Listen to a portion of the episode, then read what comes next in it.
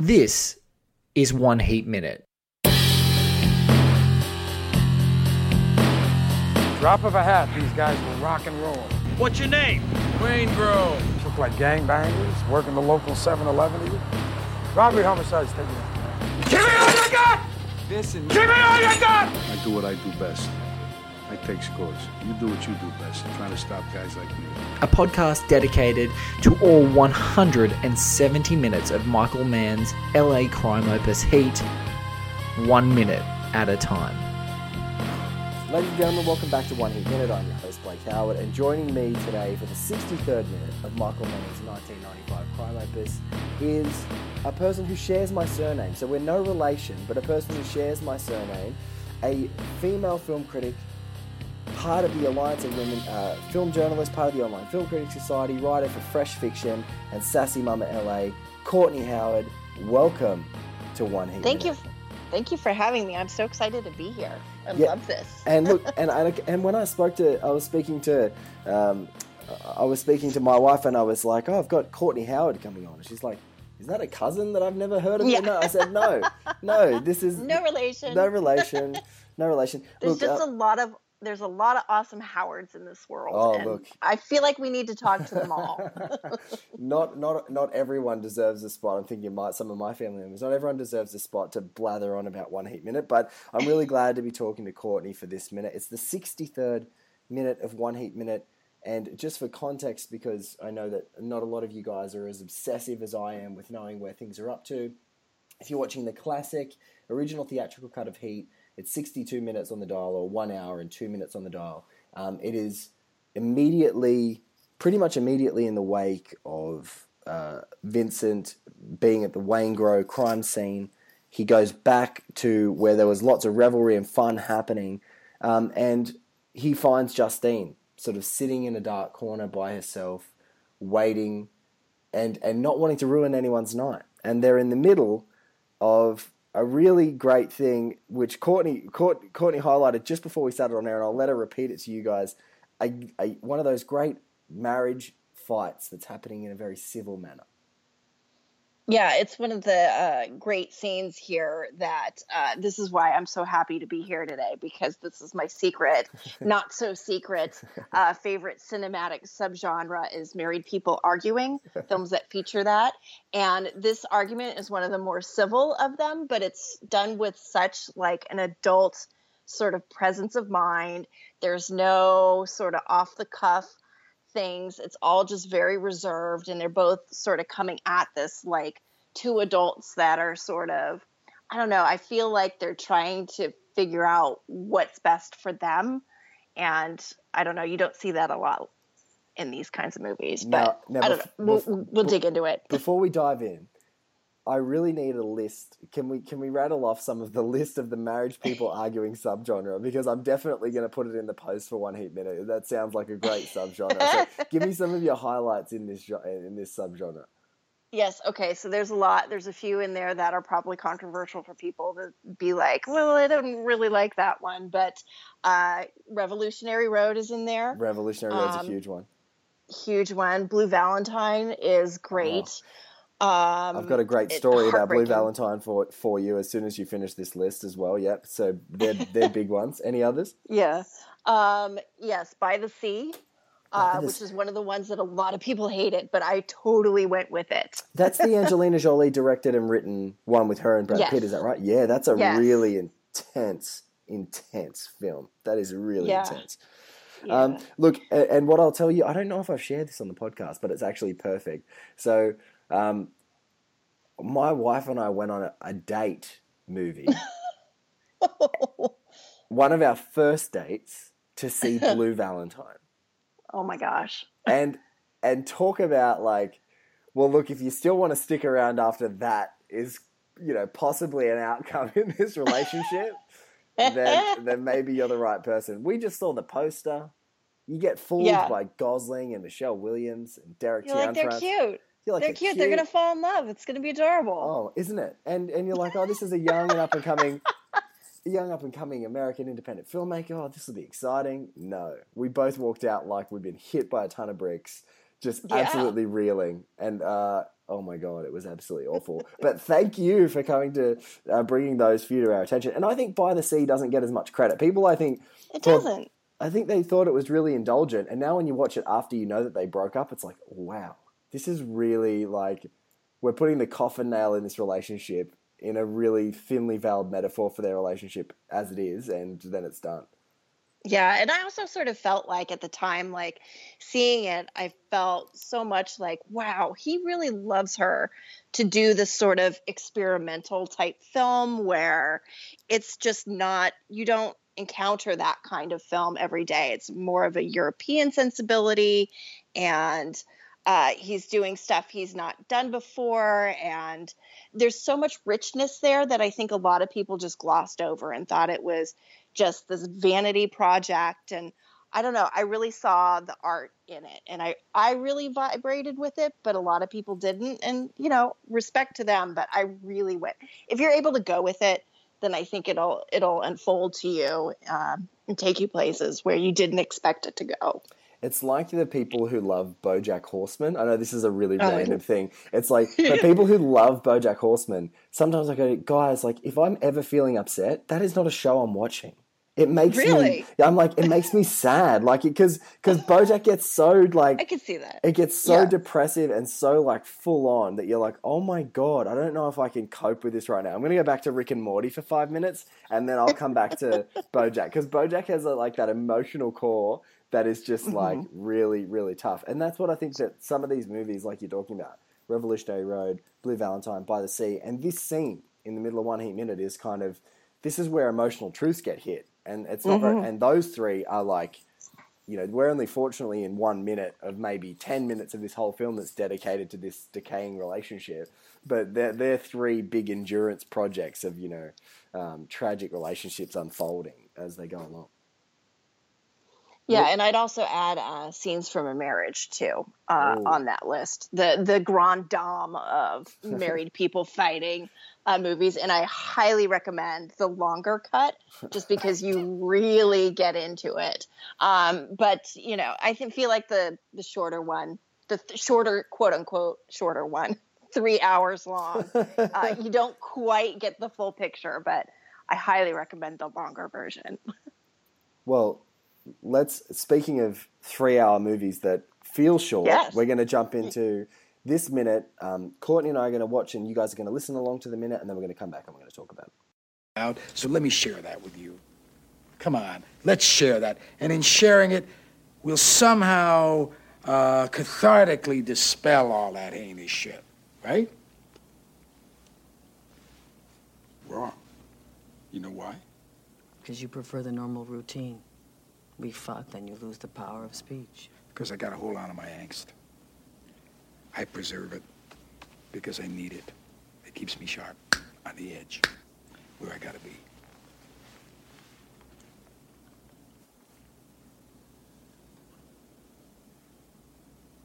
You don't live with me. You live among the remains of dead people. You read the terrain. You search for signs of passing, for the scent of your prey, and then you hunt them down. So there it is, kicking off with let's share these heinous things, and then Diane Venora unloading. It's it's it's a, it's an unfortunate eclipse because it's right in the middle of this really great sort of sequence of uh, of sequence of dialogue that we've had to cut off. But here we are, Courtney. What a minute! what it it's an astounding minute. It's one of my favorite minutes in this movie. Yeah, I'm I'm guilty of saying that a lot, but uh, I I you know I, I don't think he wastes any time. You know, for a character for, for characters and the sprawl. Um, you know, I, even you know Donald Breedan. You know, which we haven't we, which we haven't yet seen. Sort of coming back to him after seeing him much earlier in the film, played by Dennis Haysbert. When you see this series of conversations unfolding, each one of them are just so riveting. You're just hanging on every word. You want to be part of their internal drama. And this one, this is like the pièce de résistance. This is Vincent. You know, Neil gets this much later with Edie. He's in holiday mode right now in the in the context of the film. But this is Vincent learning about his you know his flaws in the most sort of you know eviscerating way possible from Diane Venora. hmm And I love how this uh, sequence feeds into, like you said, the next sequence, which also feeds into the next sequence, which is all of the men talking to their women about how they're handling things and how their women are of comfort to them. Um, I feel like there's thematic ties there that tie them all together. This is what's so great about Michael Mann movies is he really puts the criminals and the traditional like good guys all on the same level. And there's different more like gray uh, moralities in between each of them, and none of them are uh, saintly at all. There's lots, there's just lots of little things there on each of them, and I think Michael Mann is so great at doing that, not just in this movie but also in like the rest of his, uh, you know, canon, I guess. Yeah, I think um, you know one of his most famous big conversation scenes happened in I think it was his second or was his first technically theatrical movie, which is Thief, which is an mm-hmm. absolute masterpiece. There's that great Tuesday Weld and James Caan scene where they're sitting down in the cafe, and it's a much longer scene. And I and in some ways. You know, as you say, I think I think you're spot on that there's such a thematic connection between these three conversations, even the four. You know, just as a really dark mm-hmm. comparison with Waingro, how they're all connected. And I almost feel like instead of one couple sort of being the showcase and going through all these different emotions, their dreams, their life, their failures, it's almost like he, he sort of used some of that thief model and went, I'm going to take us through a journey with four couples. But you know there'll be interconnected stuff, but it, essentially it's that cent- there's like a centerpiece of conversations that are happening in a cafe, um, and, and and happening in front of one another, and, and demonstrating power dynamics um, and comfort that's happening through the center of this film. I think you're absolutely spot on there. Um, I also loved how right before he goes, uh, uh, before he goes into the bar that's now emptied out, and it's the end of the night, which also impacts the narrative as well because we just saw that scene where it was bursting with life before he had to leave to go and do his job, uh, his calling, you know, and uh, where it was bursting with life, and now it's like this you know the lights are on you see everybody's bleary-eyed trying to go home she's waiting there for him.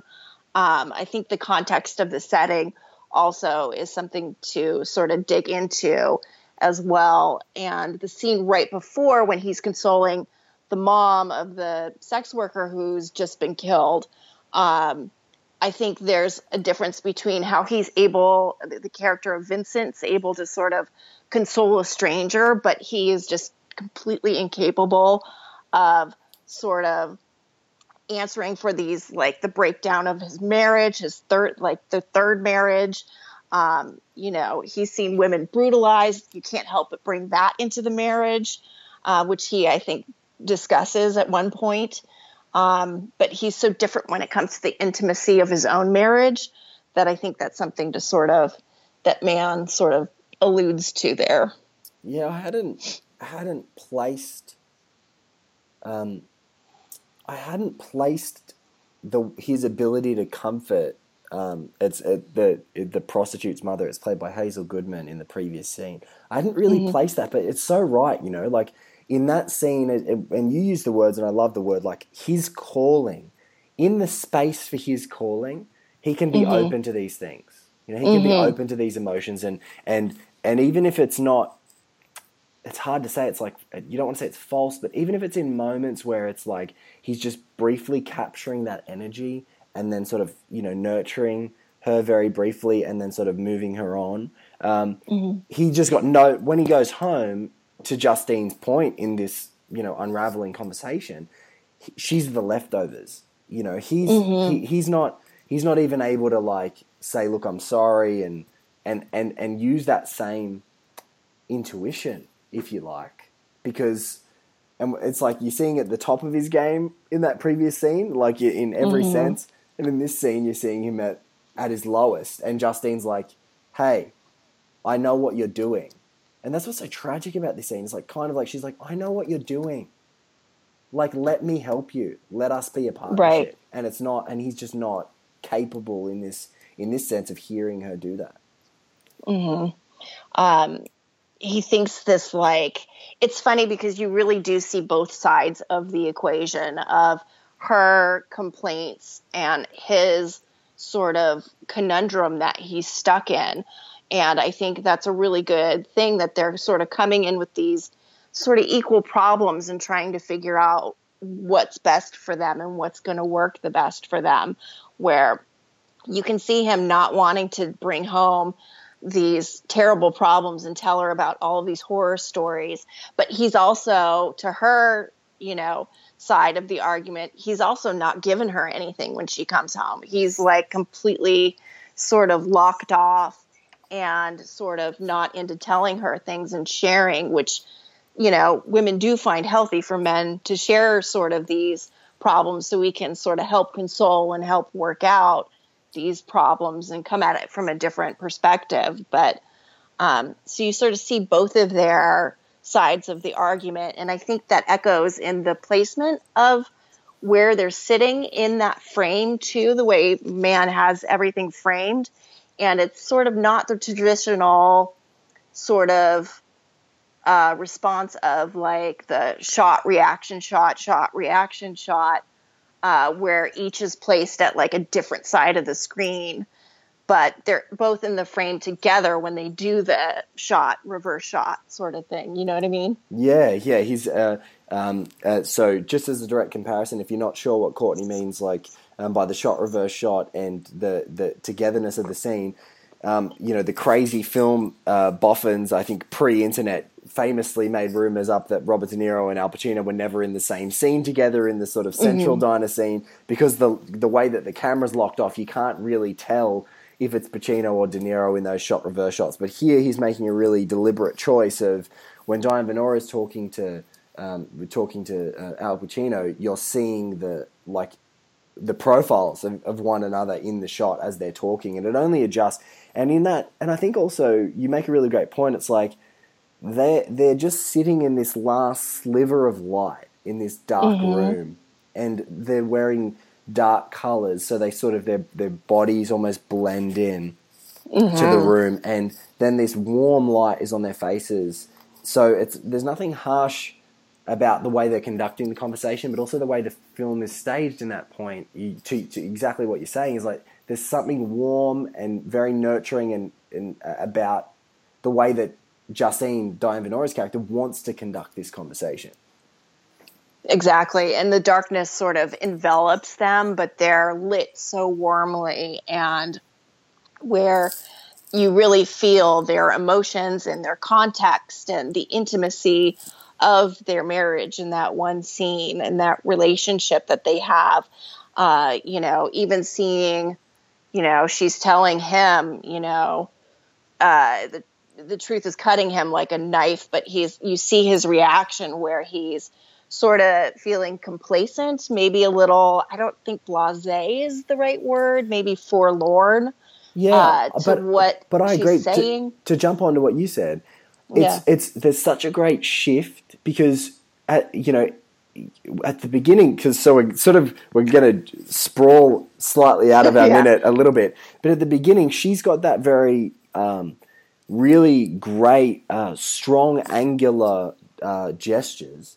Um, uh, strong angular gestures as she's sort of using her chin um, uh, at the beginning, going, "I love you, fat. I love you, you know, bald. I yes. love you." Blah. And and then when he's sort of as we're in the thick of our minute, he's like, "Let's share that." And he's using these really, I love how you say blase because he's using this weird hand gesture. It's almost like charades, you know, keep going, keep yeah. going. Like he's trying to wrap her up, you know. Oh, let me mm-hmm. share mm-hmm. this with you. And then she completely flips in our minute, which I love is she's just the picture of stillness and posture. She just doesn't move and mm-hmm. she delivers these lines with such stoicism that kind of matches in the way that she, her posture stands. It's it's so such a beautiful and deliberate choice I think from her to just give that you know, I'm not gonna. We're not to. There's no histrionics. We're not going to throw our hands around like you. I'm just going to deliver you exactly what you need. Mm-hmm. Yeah, I think you're totally spot on with that. And you know, sort of going back to uh, before we started, I was touching on a little bit about Diane Venora's look in this movie as Justine. She reminded me a lot. Every time I watch this movie, I see something new in it, and that's pretty much easy to do in a movie that's almost three hours, um, and one that you don't watch all the time, but you watch frequently enough where you're like, hmm, I've never thought about this before in this context, but this time around, when she's sort of introduced she they're introduced in like making love. That's how we see both of them introduce these characters. And to chart their arc from that to how it ends is very definitive. And most move most filmmakers don't really pay mind to the women in the relationships in that way that Mann does here where you can chart their romantic entanglements throughout. Yes. And um, her look reminded me a lot of Audrey Hepburn in Funny Face, uh, from the way her hair is cut to the way she pulls it back in a ponytail at one point. She's got this black turtleneck on. I'm getting really girly right here, but I think it's important to make this thing where I'm now trying to figure out if. Uh, I think that connection is sort of noteworthy because it feels like this is a character in reverse to that someone who's naive in that movie uh, in funny face it's somebody who's naive uh, until love walks in the door and opens up her world and i don't know if it's a reverse or if it's an exact parallel do you see what i'm saying Yeah, yeah, absolutely. Uh, but I, but I almost think, I feel, I feel your your instinct of it being a reverse is totally true because she seems the wiser. yes She seems Yeah. the wiser. Right, right. She seems to know what's going on and be, you know, no holds bar. He seems to be the one who's trying to sort of bolster that sort of, hey, there's nothing wrong going on here. You know, this denial, this intense denial that he has that he's not sharing with her. But she seems to know, you know, what's going on. That's why it's leading her to, you know, abuse Prozac and to, you know, uh, you Hook know, up with Ralph. Other things. Hook Yes. up with Ralph. Yes. Poor Ralph. I'll come back and do that minute where where Al Pacino yells about he's not allowed to watch his television. I will come back for that. That's a, that that that that's a promise that we can keep. I'm going to find it, and we're going to. That's that's on my to do list. Blake, find the minute and tell Courtney about it. Look, but I don't think. Um, you know, speaking of the the obsessive way that we're deconstructing this movie, I don't think anything, particularly a wardrobe choice, um, is girly. I think that's really spot on because you know you look at they were so particular in the design of Neil McCauley with Robert De Niro. This grey everyman suit, this grey, uh, you know, uh, doesn't look too fitted but looks uh, fitted. And you just go to Collateral a few years later, and there's Tom Cruise as Vincent in the same grey suit and the same grey suit and white shirt combo because he's and similar haircuts. You know, just wanting to adopt this, uh, uh, you know, everyman anonymous businessman look. And uh, so it wouldn't surprise me in the slightest if there was sort of a visual cue or even Venora herself, um, you know, to that sort of Hepburn because he's a big romantic. You know, Last of the Mohicans is like as romantic as it gets, and so I think that people might might you know sidestep some of that, but uh, Venora here looks like the innocent Audrey Hepburn character who's about to get her world opened up, but she's she's on her second marriage. She's she knows what's going down. She and she's even in denial about it herself, which is why I think, as you said, she's willing to abuse the Prozac because she's I think she knows what's coming. So when we get to this conversation, right in this minute, the sixty third minute of the movie, she's like, "This is it. This is this is the moment." This is the moment of truth here. The, everything's out on the table now, and let's figure this out. Yes. Of what are we going to do? Yeah, absolutely. And so Um, so strong is the connection with the dialogue from the previous minute to this minute. You know, especially as she gets to the end, and when she's like, you know, you know, you, you just hang around the remains of the dead. I think is the line, and it's just like, oh my god, it's so strong. Yeah, you don't live with me. I wrote it down. You don't live with me. You live among the remains of dead people. Yes, And it's like, oh, how does that not hit you in your chest? it does. It does with me every time. Yeah. I think some people that I've spoken to dismiss the power of this scene because of how precise it is. But I'm hmm. completely in contrast to that. I'm like, this is. She's been practicing this conversation every night she's been at home by herself, is the way that I imagine it. Is that unfair? Am I going too crazy with that? No, I think you're probably right. I think, like you said said before, she knows what's coming. She's been through this game before. She's, uh, you know, hurt and upset at the neglect and the abandonment and the disappointment, and I think that's led her down sort of paths that have made her sort of uh, and will make her act out, but uh, later on in the upcoming minutes. Um, but I think she knows, you know, what's going on, and um, I think she's sort of, I don't know, reticent to, I don't know. She probably has thought of this when she's home alone every night, or when uh, that one scene where you know Al Pacino comes home and she's like, "We've been waiting for you for three hours," and he's going off on uh, the ex-husband being neglectful of the daughter of Lauren, uh, Natalie Portman's character, and he's going to town on that guy. Whereas he's got the faults of his own too. He's neglecting his family right there too. So he's, you know, he's just as culpable as this other guy. Um, so And- she's probably she was probably sitting there with the with the over roasted chicken going what would i say to him if if this comes up again And and you're right. It's so funny that he's got that ability to displace, to just completely say no, like oh he, he's such a bad guy. He leaves him neglected, and I love the disbelief in her face in that scene. Sorry guys if we're losing the discipline of the minute, but I think it's really important. Um, is she kind of looks at him like, yeah, he wasn't here. So what? Like we're having a conversation about us right now. Like don't deflect onto him. He's an easy. Ta- oh, it's almost like he's an easy target. He's an easy Yeah. target in this in this in this scenario. You, um, like this is a conversation about you and me, and you not being available for me to have this conversation with you. Mhm. And i think that feeds into his sort of treatment of her later on in that reaction shot of this minute that we have um, of him looking forlorn and sort of blase and like mm, how do we fix this sort of thing? Or like ugh this is just like this is torturous for me to sort of hear all this stuff. Um, so I think that sort of it all feeds together, and I think that's what's so brilliant of this movie and what you had said before about no minute is wasted. There's nothing wasted in this movie. Like there's no fat at all. It's funny that um, you know you and I see movies a lot, and a lot. Yes. I've seen And, uh, a lot of movies try to imitate this, and they've been so terrible at it because they don't get what's fundamentally great about this movie. Yeah, I think they did. I think a lot of the imitators, because it set such a high bar, it set such a high bar with, you know, um, authenticity and action.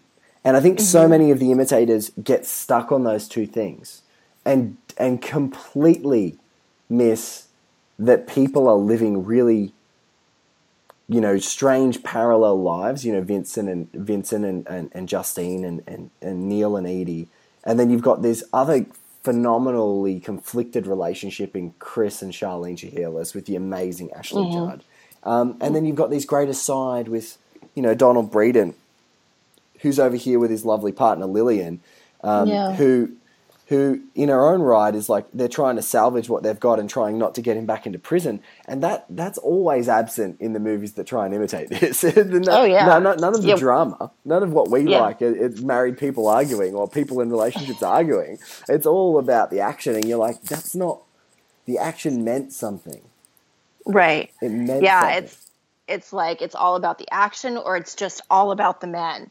Yes. And even though they try to have women in them, it only makes women look like, you know, the side hustle Yes. sort of a thing where they don't even bother with the relationships. Uh, and specifically, like Den of Thieves this year was trying to imitate Heat so much, but it was, you know, it's obviously there's no heat there in that movie, if I may be so terribly uh, punny. Um, but that's one of the movies that I was like, "What are you doing? Have you ever seen Heat?" Yes. Like, Yeah. Uh, um, and uh, and uh, you can't begrudge them for trying. But like you said, for for two of us who watch a lot of movies, I look at this movie and there's not a minute wasted, and I really struggle to understand how in some movies, and I know that you'd be the same. Some movies that have a hundred minute running time, you check your watch, and that's like Mm-hmm. seventy minutes less than this, and you're like, God, this is a labor. Like, what are they trying to Yeah. do here? What is this meaning? And I just don't think that that exists for this. I, I haven't No, been lucky. I haven't, all. I haven't been lucky or perhaps unlucky enough to see Den of Thieves, and it's largely because I've read so much about like it being a you know a proto heat, and I've had people like yourself, which I think is my you know my initial trepidation is like Den of Thieves is terrible. I shouldn't watch it. I've watched Heat far too many times, and I will see every string that they're trying to pull, and then other people go, no, it's actually okay. Like it's not terrible. Um, it's absolutely not Heat, and I'm kind of like, uh, I've got to maybe I need to give it a year just to live Yeah. in existence, and I'll go back in and try and visit in isolation from this movie. Right. I mean, I, that's a challenge. I think it's going to be an even bigger challenge for you than this podcast has been for you. So, Quite honestly, but you know, fair enough. 170 hours talking to great people, or like one two hour stint. You're like, well, Blake, it's pretty hard. It's pretty hardcore. I think you, I don't know how you're gonna go with it. But like back to your point, where you know, with the movies that you check your watch. With this one, when you had originally pitched this to me, and you said, you know, it's the 63rd minute of heat i'm going i don't know when that is because i don't i don't pay attention to time with this movie because it just i'm so intrigued of what's going on on the screen. I never i've never looked at my watch when i've watched this movie.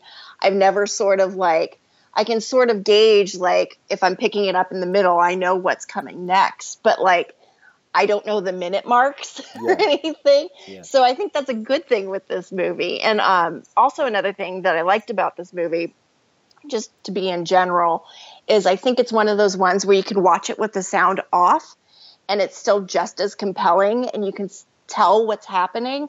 Though of course you want that dialogue there and you're the richer for not doing it, but I think there's a visual storytelling element here that Michael Mann has um, that some of maybe his later works are sort of missing or feel missing. Um, th- but th- there's, I love what you, there's like a staging going on, and, Mm-hmm. and one of the things, even just, you know, there's that amazing scene where, um, uh, which is a, a, you know, about ten minutes earlier in the film, where Vincent's entire team is waiting outside of um, outside of the restaurant for Neil's team who come out, and you know, Yeah. Vincent says that famous line, "It's a convention," and just the staging you know, all of his five guys lit by the neon lights with the cage, you know, there. And then Yeah. it's just, there's something about, you know, the good guys and bad guys in some of these staged scenes that feel so perfect, even in the upcoming scenes where um, Neil and team are being stalked by Vincent's team on purpose at the to, to sort of catch them. Um, to catch them out when they know the heat is on them, um, and that just I, I love that, and I agree. It's one of those ones you can turn it off, and maybe it's that whole you know um, uh, this is something I've been talking about a little bit, um, uh, you know, sort of with friends, but it's that whole thing of the uh, the noir or the black and white version of a of a film coming out, like where they did it with Mad Oh, right. Fury Road and they did it with Yeah. That sort of validate no, this is a piece of cinema. You know, this is you know, it stands up to even black and white. We don't need color to even tell this story. And I think he it could be a movie like that. It could be just a black and white movie and feel timeless, feel like it came straight out of the seventies. Yeah, I completely agree with that. And uh, just to go back to Den of Thieves for a brief moment, there is another sort of play on that scene in there. And uh, it's a daytime, and they're looking through sort of like this, like, sort of chain link fence or whatever on a garage. And it's just such a pale imitator. so you're going to get a chuckle out of that when you oh. see it in a year's time. Oh god, yeah, I'm gonna have to book it in much, much, much later. So you're the, the great thing that I discover in this podcast is like I, I talk to great people. I want to get you know different perspectives. And Courtney is you you were around for all of the big you know 20th anniversary a couple of years ago re-releases and went out there and and and got to see uh, folks getting along in droves to this movie. What do you think? And I, and I guess I'm really curious from like a um, a- another critic's perspective, like what is it about this movie that has now started to really crystallize it as a classic? Like, what what do you think it's taken to to tip over that edge where now now you know you might have even five ten years ago said Heat and people are like oh Heat yeah maybe I think I saw that once. So now you say it and they're like oh Heat yeah that's a great film. Yeah. I mean, maybe it's just the circles I've run in, but it's always been a classic in whatever uh, friendships and colleagues and stuff like that. It's always this understanding of heat. Like, as soon as anybody says heat, we all nod our heads like, and we know exactly what we're talking about. It's this common language that we sort of speak. But um, I don't know what sort of takes this to the next level versus sort of anything else that Mann has done. I mean, obviously, Thief is very well regarded and it is a masterpiece.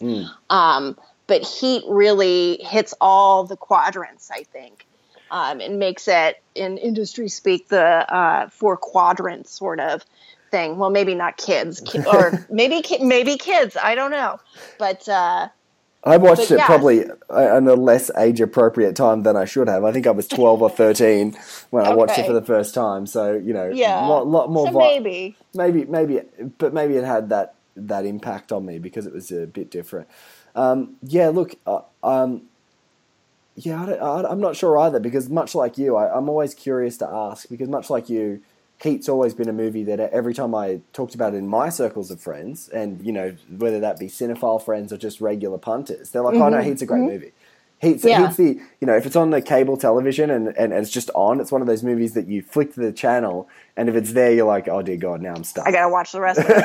Yeah. whatever time it's at. You're hoping that it's in an hour in, so at least you know maybe you've got an hour and twenty or something like that, that to go. Um, but unfortunately, if you if, if if you get stuck at a wrong minute and it's just the beginning of the heist, it's all over. You're there for the you're there for the long haul.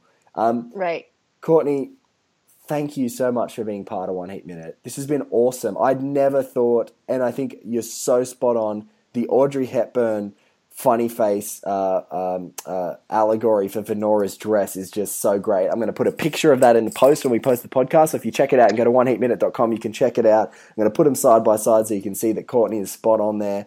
Um, um, and and later on, guys, you're going to hear the 90th minute of the One Heat Minute podcast. It's already been recorded live at the Sydney Film Festival. I'm really pleased that both Courtney and my best friend Maria really um, are into Diane Venora's look in this movie um, and her d- delightful bangs. Um, so I think that that's you know that's that's that's a, a, credit because we you know often talking about Vincent's slick back look, Neil's you know collateral look, but I'm really glad that we got that perspective. And also people talk about Edie a lot you know, Edie with her, you know, messiness as opposed to Justine and and and um, and Charlene Shiherlis, uh, you know, being very sort of you know trophy wifey um, or Audrey Hepburny in this case, which is awesome. But thank you so much for being part of the podcast. I really appreciate it. Guys, if you want to follow Courtney, the best place to find her is on the Twitters um, at Lula May Bell. And which which of the um, other many sites that you write for, Court, is the best place to find you um, on a more regular basis? Uh, you can find me mostly at freshfiction.tv. Uh, things might be changing in a few months or so, but that's mostly where you can find my work. And you can always find me on Twitter, like you said. Thank you so much for having me on this. This was so much fun. I'm, I'm, I'm stoked that you're here, and as I said, be careful what you wish for. Courtney has asked to come back to talk about Ralph, and I her wish is my command. That is that is most definitely going to happen. Courtney, thank you so much for being a part of One Heat Minute again. Thank you to Garth Franklin for our website design. Thank you so much to Paul Davies for our theme song, and thank you guys for listening. And we'll catch you next episode. Thanks, everyone.